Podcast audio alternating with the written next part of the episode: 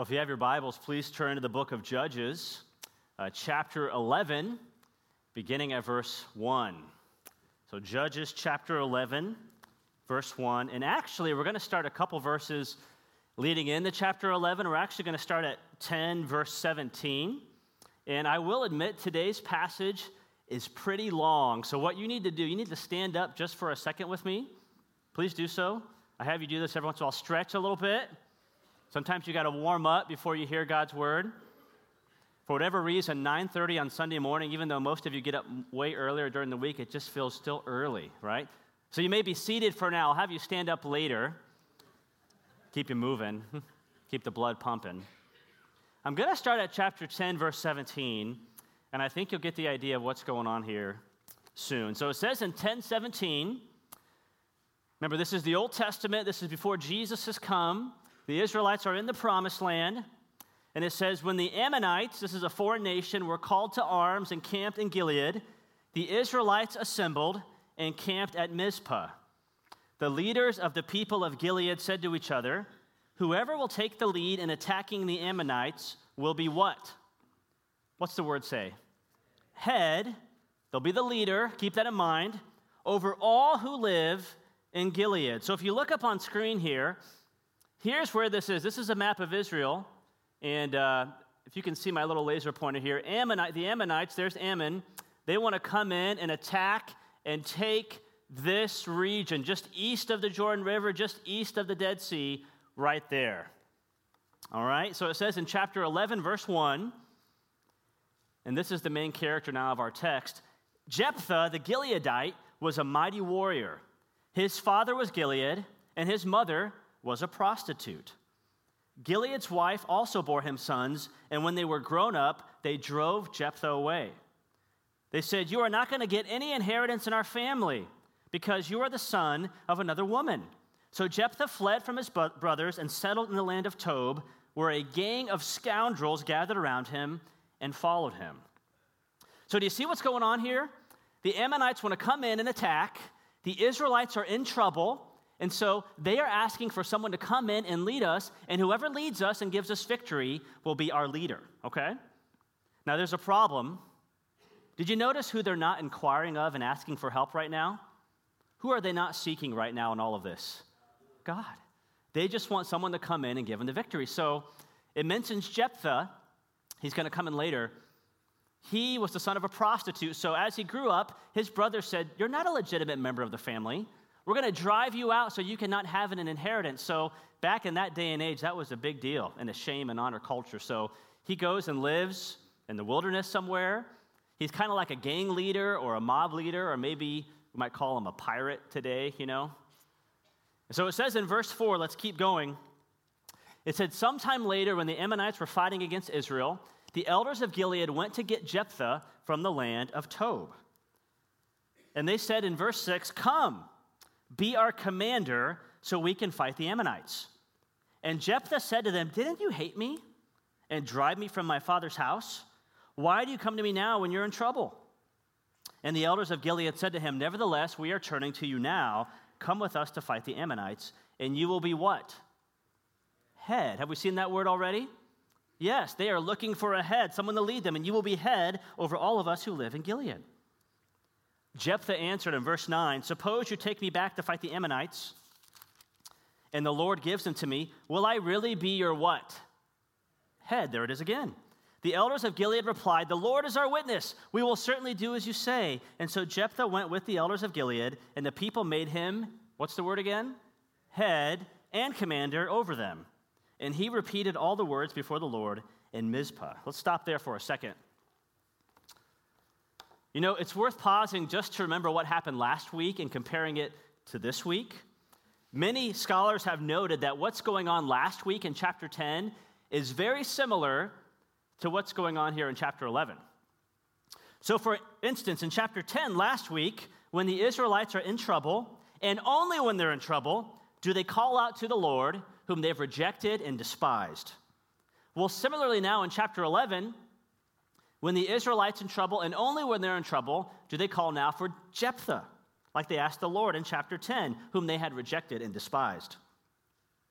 Or if you compare chapter 10 and 11 some more, in chapter 10, the Lord discerns that they don't really want to return to him. They just want him to come in and rescue them. They don't want his rule, they want his rescue. Well, similar here in chapter 11, Jephthah is being very discerning. He knows they don't really want his rule and for him to be head, they just want his rescue, to be the commander. Yet, amazingly, in chapter 10 and 11, both the Lord in chapter 10 and Jephthah now in chapter 11 both agree that they're going to help the Israelites here. So let's see what happens. Let's keep going. Verse 12. It says, Then Jephthah sent messengers to the Ammonite king with the question, What do you have against me that you have attacked my country? And the king of the Ammonites answered Jephthah's messengers, When Israel came up out of Egypt, they took away my land from the Arnon to the Jabbok, all the way to the Jordan. Now give it back peaceably. So if you look at this map again, the king of the Ammonites is claiming that this area from the Arnon River here in the south, all the way up to the Jabbok River here in the north, and then the Jordan River on the west, he is claiming that that territory belongs to them. And when the Israelites came out of slavery in Egypt, the Israelites took it. And so the king of the Ammonites is saying, Give it back to us. And look what Jephthah is going to say in verse 14 now.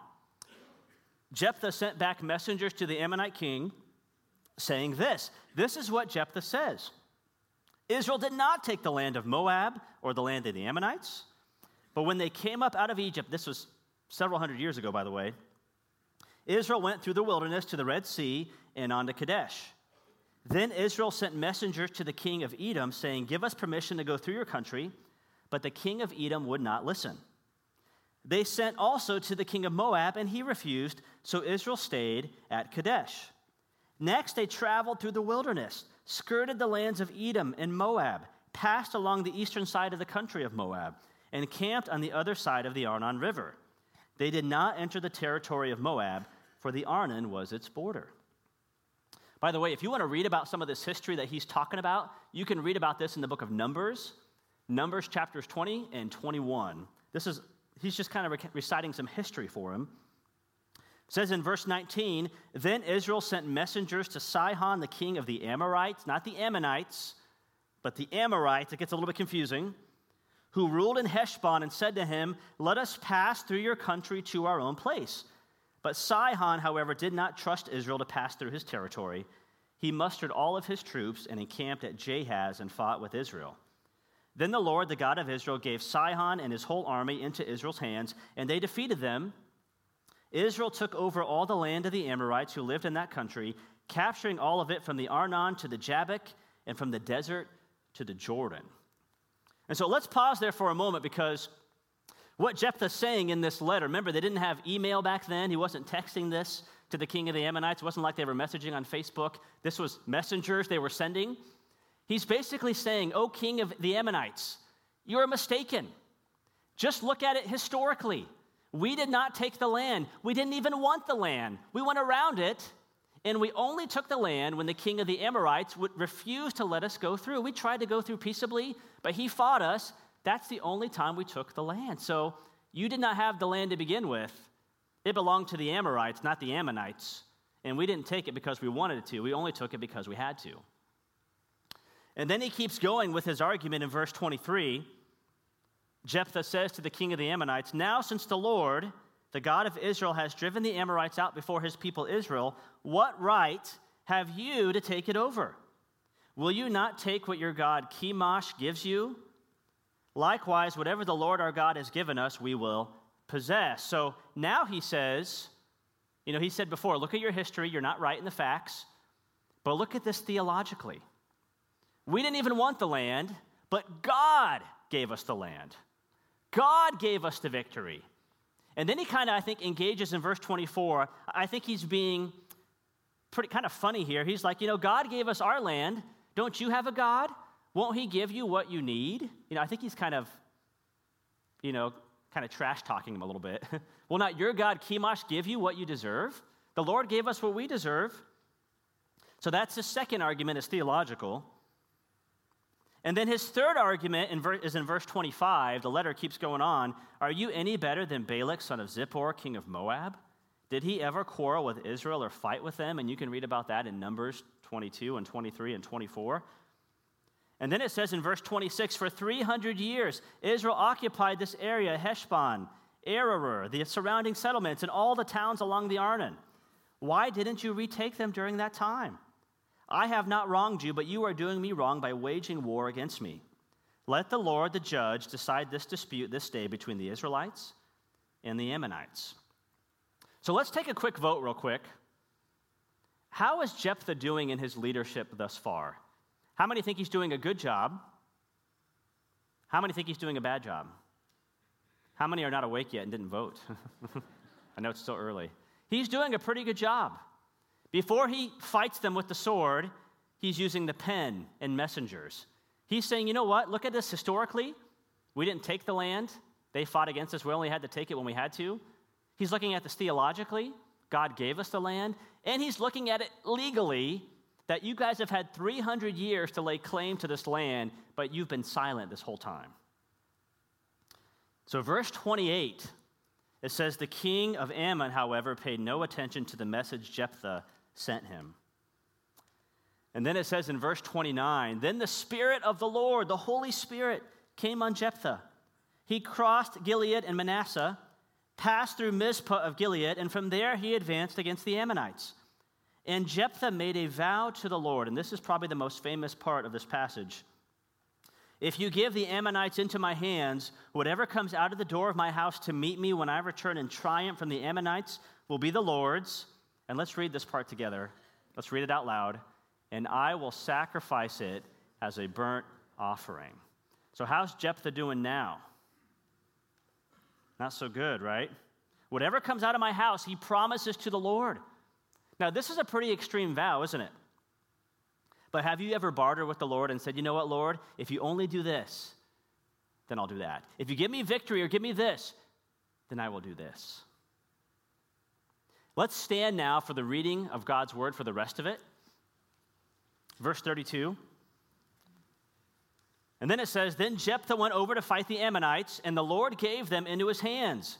He devastated 20 towns from Aroer to the vicinity of Minnith as far as Abel Keramim. Thus Israel subdued Ammon. So, did Israel win? Yes. But look what happens in verse 34. When Jephthah returned to his home in Mizpah, who should come out to meet him but his daughter, dancing to the sound of timbrels? She was an only child. Except for her, he had neither son nor daughter. When he saw her, he tore his clothes and cried, Oh no, my daughter, you have brought me down, and I am devastated. I have made a vow to the Lord that I cannot break. Verse 36 My father, she replied, You have given your word to the Lord. Do to me just as you have promised, now that the Lord has avenged you of your enemies, the Ammonites. But grant me this one request, she said Give me two months to roam the hills and weep with my friends, because I will never marry. You may go, he said, and he let her go for two months. She and her friends went into the hills and wept because she would never marry. And after the two months, she returned to her father, and he did to her as he had vowed, and she was a virgin. From this comes the Israelite tradition that each year the young women of Israel go out for four days to commemorate the daughter of Jephthah, the Gileadite. So you may be seated. So even though God gives them victory, really the whole point of the text is not so much about the victory, it's about this crazy vow that Jephthah makes. Israel's victory is quickly tainted and overshadowed by this foolish vow that Jephthah made and also kept. Now, before I keep reading, there's just a little bit more. I mean, I said it's going to be a long passage. Some wonder maybe Jephthah made this vow because he was going to sacrifice an animal. Maybe he anticipated that an animal would come out to meet him first, because back in that day and age, often animals and humans lived a lot closer together, often shared the same living space at time. Well, even if he meant that to happen, that's not what happened. And he was open to the idea of offering a human sacrifice, because when his daughter comes through the door, the first being to meet him, he is devastated that he made this vow. Another thing that I've heard argued, but I don't agree with some wonder maybe Jephthah didn't really kill his daughter. Instead, maybe he just dedicated her to the Lord and said, You know what? You'll never marry, you'll never have children. I'm going to dedicate you to Lord to serve the Lord for the rest of your days. In some ways, that would be nice if that were true, but I just can't see it because it says that he is going to dedicate her as a burnt offering.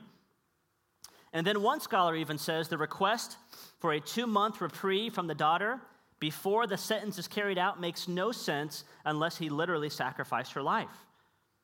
In short, Jephthah did promise to make a human sacrifice to God if God gave him victory. He was obviously hoping maybe for an animal, maybe a servant, but not his only child. Jephthah promised human sacrifice to God. So, two big questions that come up to me when I study this is why would he make this promise? And even more, why would he actually keep this promise to God? Well, let me read just a little bit more. There's seven more verses I want to read, then we'll be done with Jephthah. I didn't want to prolong Jephthah for another week, so I thought let's just read this next seven verses because it's depressing enough. It says in chapter 12, verse 1 now, continuing the story of Jephthah. Then I'll answer those questions I brought up. It says, The Ephraimite forces, so this is the tribe of Ephraim, they were called out and they crossed over to Zaphon. They said to Jephthah, Why did you go to fight the Ammonites without calling us to go with you? We're going to burn down your house over your what? What's it say? Head. Did we see that word earlier? Yeah, Jephthah wanted to be the head of them. And now that the Ephraimites are saying, We're going to bring down your house, which ironically Jephthah already did. By burning his only child, his only daughter, he is bringing his own house down. Verse 2 Jephthah answered the Ephraimites I and my people were engaged in a great struggle with the Ammonites, and although I called you, you didn't save me out of their hands. When I saw that you wouldn't help, I took my life into my hands and crossed over to fight the Ammonites, and the Lord gave me the victory over them. Now, why have you come up today to fight me? Verse 4 Jephthah then called together the men of Gilead, and he fought against Ephraim. The Gileadites struck them down because the Ephraimites had said, You Gileadites are renegades from Ephraim and Manasseh. So, do you see what's going on here? Instead of Israel fighting the Ammonites, a foreign enemy, they are now fighting their very own people. There is a civil war going on.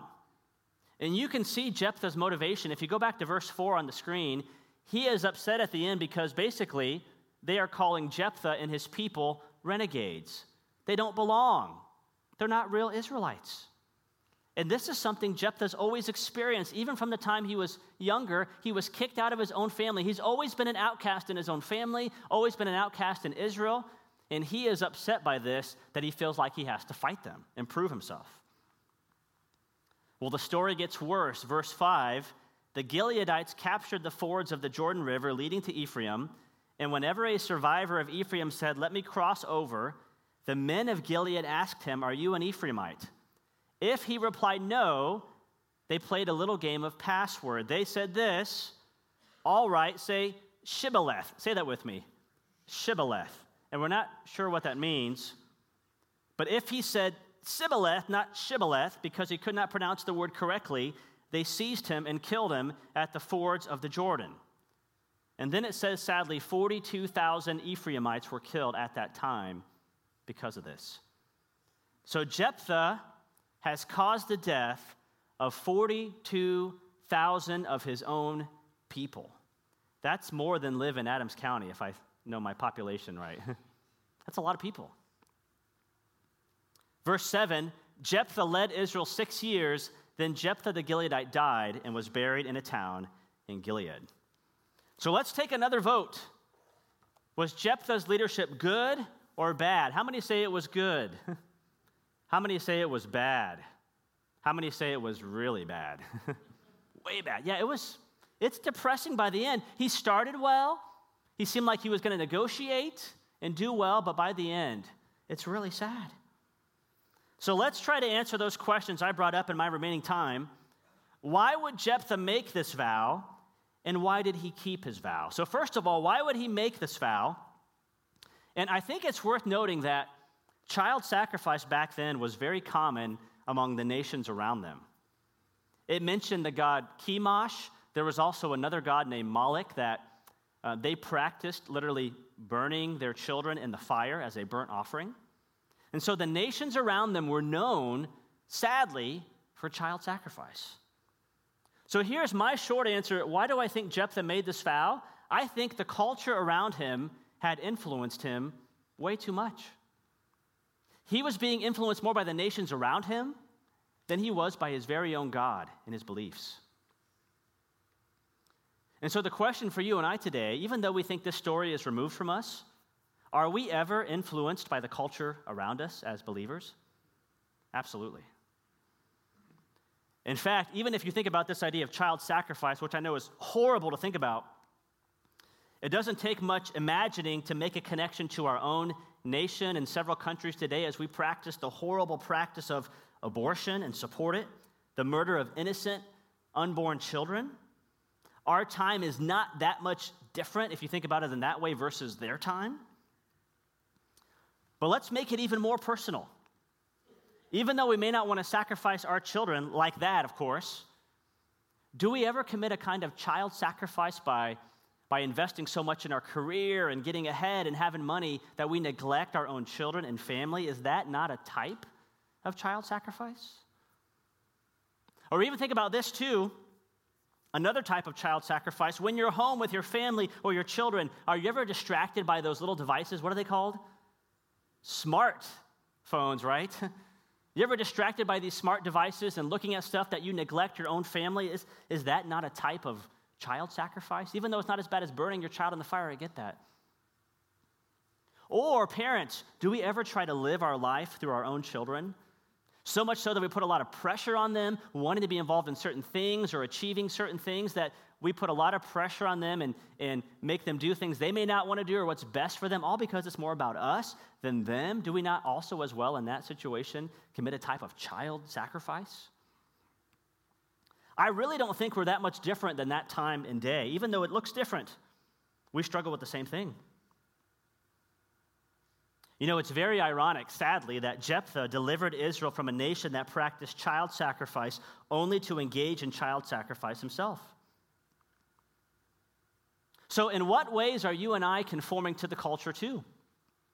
It may not be this area, but, but two of the biggest areas that I see in our church and in all Christians throughout the country, two big ways that the culture has seeped in is in terms of money, the way we view money and handle money, and in terms of sexuality. Our culture is squeezing us into its mold, making us think that our money and our bodies and our gender and our identity and our sexuality, that's something we can define, something we can do, rather than using it for the glory of God. Romans chapter 12, verse 2. Would you read this out loud with me? Paul says this Do not conform to the pattern of this world, but be transformed by the renewing of your mind. Then you will be able to test and approve what God's will is, his good, pleasing, and perfect will. So, how are you and I being influenced by the culture? How is the world squeezing you into its mold? And oftentimes it's very subtle. How are we becoming like Jephthah? Sadly. So the first question was why did Jephthah make this vow? The second question is this why did he actually keep it? So it's one thing to make it, but why did he actually keep it? Certainly, God takes vows seriously in the Old Testament and today. Certainly, if you made a vow in the Old Testament, you were not to make it rashly or hastily, and were to keep it if you could. But here's why I think he kept his vow, and it's a big failure on his part because he failed to know God and the character of God as revealed in God's Word.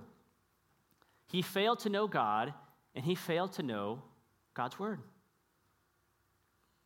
Because Jephthah should have known that in the book of Leviticus. They had this book back then. That he could have gotten out of his vow. That God provided a way out in the book of the law that if you made a vow, a haste vow, and wanted to get out, you could actually redeem yourself from that vow. So he could have gotten out of that vow if he would have made a, that redemption for it. That's in Leviticus 27. But even furthermore, I think he failed to know who God really is.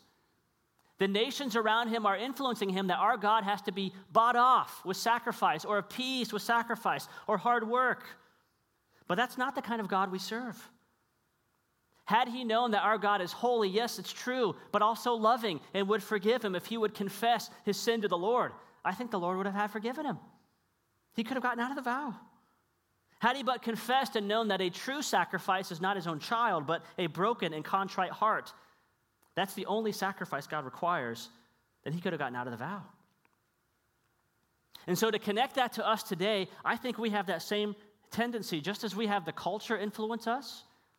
I think also we too often fail to know God really as revealed in His Word. Let me give you an example of this. Last week I mentioned that um, our God is holy. We see this all through Scripture, and yet He's also loving. And that's, a, that's kind of a weird tension we see all through Scripture. But I've noticed among most Christians, we tend to emphasize one more than the other. So, for instance, if you're the kind of person that focuses a lot more on God's holiness, you may take sin very seriously, but you forget His love, and thus you feel very anxious before the Lord. Maybe you feel like it's never good enough, that you have to work to earn God's favor and forgiveness. You always pray the prayer of salvation because you're never sure if you're really forgiven, because you're neglecting God's love and grace. And, and even if you're doing well, people who tend to focus on God's holiness more than His love, at the expense of His love, tend to look down on people and judge people and be kind of like Pharisees. It's a very sad way, unrestful way to live. But then there's also the reverse. People that focus on, focus on God's love to the exclusion of God's holiness tend to be very loving and accepting, but they don't take sin very seriously. They tend to forget that it took the death of the Son of God and his blood to actually forgive us. And so instead of confronting someone over sin, in love, of course, they may shy away from that and say, you know what, it's okay. When really God takes a very serious view of sin. I mentioned last week that a true Christian understands both and kind of holds those things in tension, and they are resolved at the cross of Jesus Christ. You know, this past week I had the chance to meet with a group of missionary church pastors from our region. And when pastors get together, we'll often brainstorm how can we help how can we help our people grow more in the Lord? And you know what we always come back to? If we could only help our people read the Word of God daily and pray. You ever heard that before? That you need to pray and read your Bible. You know, we'll go to conferences, people write books, but really the gist of their argument is you know what? If everybody in our church was in the Word of God daily, that would solve a lot of issues. And I mean, there's a lot at stake in this too, because then you would know the truth, the truth would set you free. You wouldn't believe the lies of Satan and the culture or your own heart. If you were soaked in the Word of God daily more than Netflix or politics or Fox News or CNN, wherever you get your news, or sports, not that those things are wrong to look at, of course, but if God's Word was driving what defines us, can you imagine how that would change you? How it would change our church culture? You know, one of the pastors mentioned the five, five, five rule. Go like this real quick. Let me see your five fingers.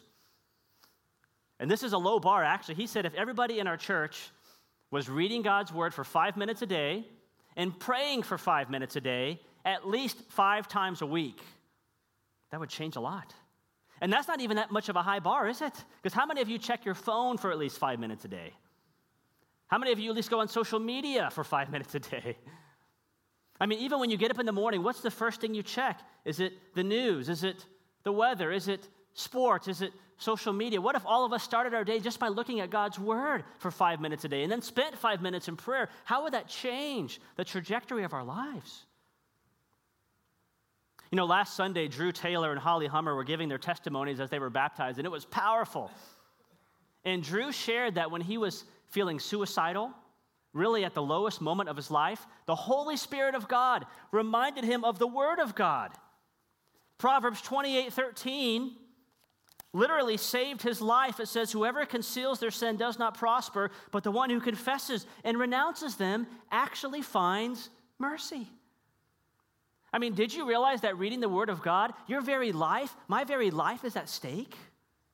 His physical life, his spiritual life was at stake, but the same is true for us. Every day when we neglect God's word and believe the lies of the culture or Satan or our own heart, our very lives are at stake. It can lead us down a path of destruction like Jephthah if we're not careful. You know, as we close today and get ready to sing, our sermon series is entitled Longing for a Leader. Jephthah reminds us of Jesus in some ways, and that he, Jesus too was despised and rejected, wasn't he? He was kicked out, denied, betrayed. But of course, Jesus is a way better Jephthah. There's no comparison. Both had kind of scandalous origins. Jesus was born of a virgin Mary, Jephthah of a prostitute. Both were rejected. But Jesus, he did not give in to the ways of the culture. When everybody was wanting Jesus to be a certain kind of Messiah, he said, You know what? I've come not to free you from the Romans or politically, I've come to free you from sin at your very heart. Jesus was the kind of being that shows us what a life living in the Word of God looks like. He was tempted for 40 days in the desert, and he told the devil that man does not live on bread alone, but on what? Every word that comes from the mouth of the living God. What if you and I had that kind of life, living on every single word that comes from the mouth of the living God? Even on the cross, Jesus held firm to whom his Father was. Even when he became sin who knew no sin, he cried out, My God, my God, why have you forsaken me? God was still his God, even on the cross, and when he became sin and bore it on our behalf.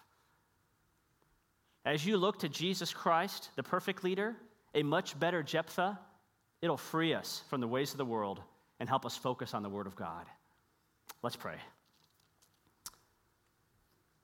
Father, I, I, do thank you for the Word of God. I even thank you for a crazy story like this.